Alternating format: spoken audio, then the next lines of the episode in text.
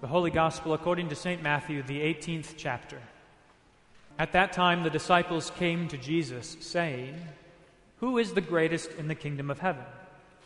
And calling to him a child, he put him in the midst of them and said, Truly I say to you, unless you turn and become like children, you will never enter the kingdom of heaven.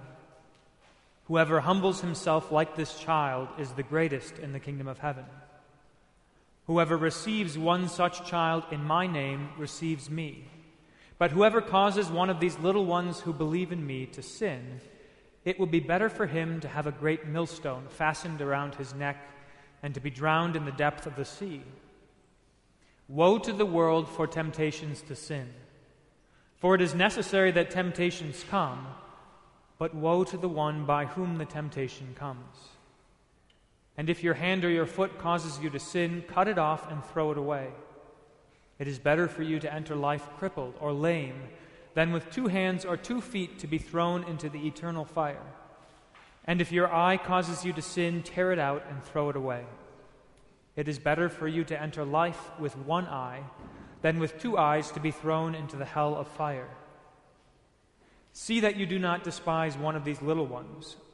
For I tell you that in heaven their angels always see the face of my Father who is in heaven. What do you think? If a man has a hundred sheep and one of them has gone astray, does he not leave the ninety nine on the mountains and go in search of the one that went astray? And if he finds it, truly I say to you, he rejoices over it more than over the ninety nine that never went astray. So it is not the will of my Father who is in heaven that one of these little ones should perish. If your brother sins against you, go and tell him his fault between you and him alone. If he listens to you, you have gained your brother. But if he does not listen, take one or two others along with you, that every charge may be established by the evidence of two or three witnesses. If he refuses to listen to them, tell it to the church. And if he refuses to listen even to the church, let him be to you as a Gentile and a tax collector. Truly I say to you, whatever you bind on earth shall be bound in heaven, and whatever you loose on earth shall be loosed in heaven. Again, I say to you, if two of you agree on earth about anything they ask, it will be done for them by my Father in heaven. For where two or three are gathered in my name, there am I among them. This is the gospel of the Lord. In the holy name of Jesus, Amen. In a famous scene from the 1954 film On the Waterfront, Terry Malloy, played by Marlon Brando, confronts his brother Charlie, played by Rod Steiger, about a time when Charlie used Terry by making him lose a boxing match so that Charlie could make some money. There's a famous line between them in a taxi, and it goes like this. I'm not going to do a Marlon Brando impersonation, though. So, but Terry Malloy says this to his brother Charlie You don't understand. I could have had class. I could have been a contender. I could have been somebody instead of a bum which is what I am. Let's face it, it was you, Charlie. Now, this film is about a lot of things, but one of the things that it's about is how Terry goes from being something used by people to a somebody that's loved and learns to love. Everyone does want to be somebody because no one likes to be treated like something. Today, Jesus turns those who are normally treated like something into somebody. First, it's children.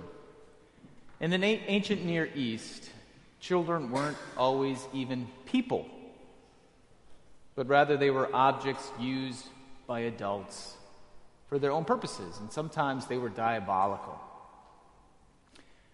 The famous Roman political philosopher Cicero has a, a well known line about ch- children, and this is what he says The thing itself cannot be praised, only its potential. It's about a child. Things like, or words like thing and it demonstrate how common it was for children to be objects, to be something, and not people or somebody. The second person that Jesus turns from something into somebody are those who sin against you. How many of us, whether we are aware of it, when we're sinned against, find it so easy to turn the person from somebody into something? Usually we call it demonizing someone. Or perhaps it's just simply excusing ourselves from normal human decency by saying that they don't deserve dignity for what they did to me. See, by doing this, we've turned the individual into an object that we can do whatever we want with. But Jesus tells us that He wants them back. Through the forgiveness of sins, He wants them back as somebody, specifically a family member. See, when Jesus uses the child and the person who sinned against you, to demonstrate who is the greatest in the kingdom of heaven, he's revealing himself. Jesus is the one we treat like somebody inside the child. And Jesus is the person who treats us, sinners, like somebody in order to get us back as family. Jesus is the one who never loses sight that people, by virtue of being created by his heavenly Father, deserve dignity. People are irreplaceable, indispensable, and unrepeatable. And since each person is irreplaceable, indispensable, and unrepeatable, Jesus would die on the cross even for one. Jesus loves treating people like somebody. Now, Jesus treats people like somebody because that is precisely what love is. Karol Wojtyla, before he became Pope John Paul II, wrote that the opposite of love is use, not hate. Now, it might be semantics, but it's a very interesting way of describing the opposite of love. The opposite of love is use, which means treating people like something, robbing them of being somebody. Now, this happens on a global scale, nationally, locally, and interpersonally. When we stop loving, whether it's between spouses, parents and children, or friends, relationships break. But then we begin to manipulate, coerce, and use them for our own purposes, which are always sinful.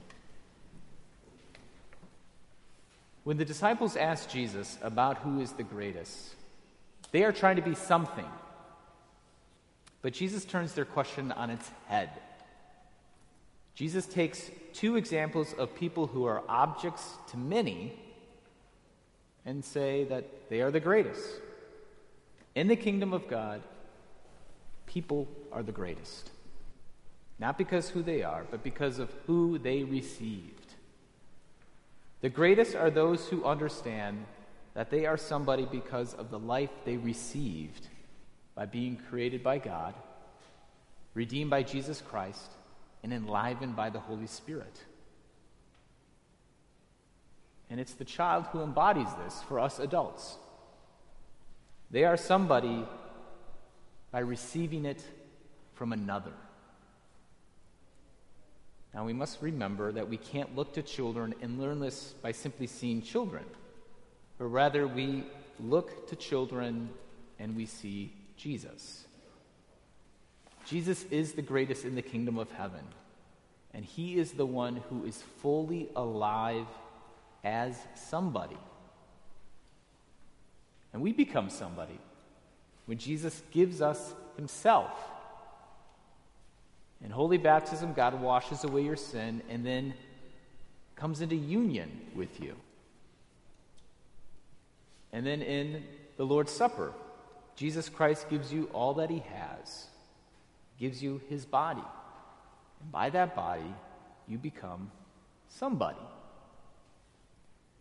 The love Jesus showed in his sacrifice on the cross is given to you in the Lord's Supper. His body makes you somebody, and it's his love that enlivens you to live as that somebody. And Jesus Christ, then, you become fully the person that God created you to be, so that you can give your body to the world in love. And in giving that, and in that giving, we become his body, which is the church. The church, empowered by God's love, is when we treat people like somebody rather than something. And when we treat people like somebody, whether it's children or our enemies, in fact, it's the rest of the world that will become somebody. In the holy name of Jesus, Amen.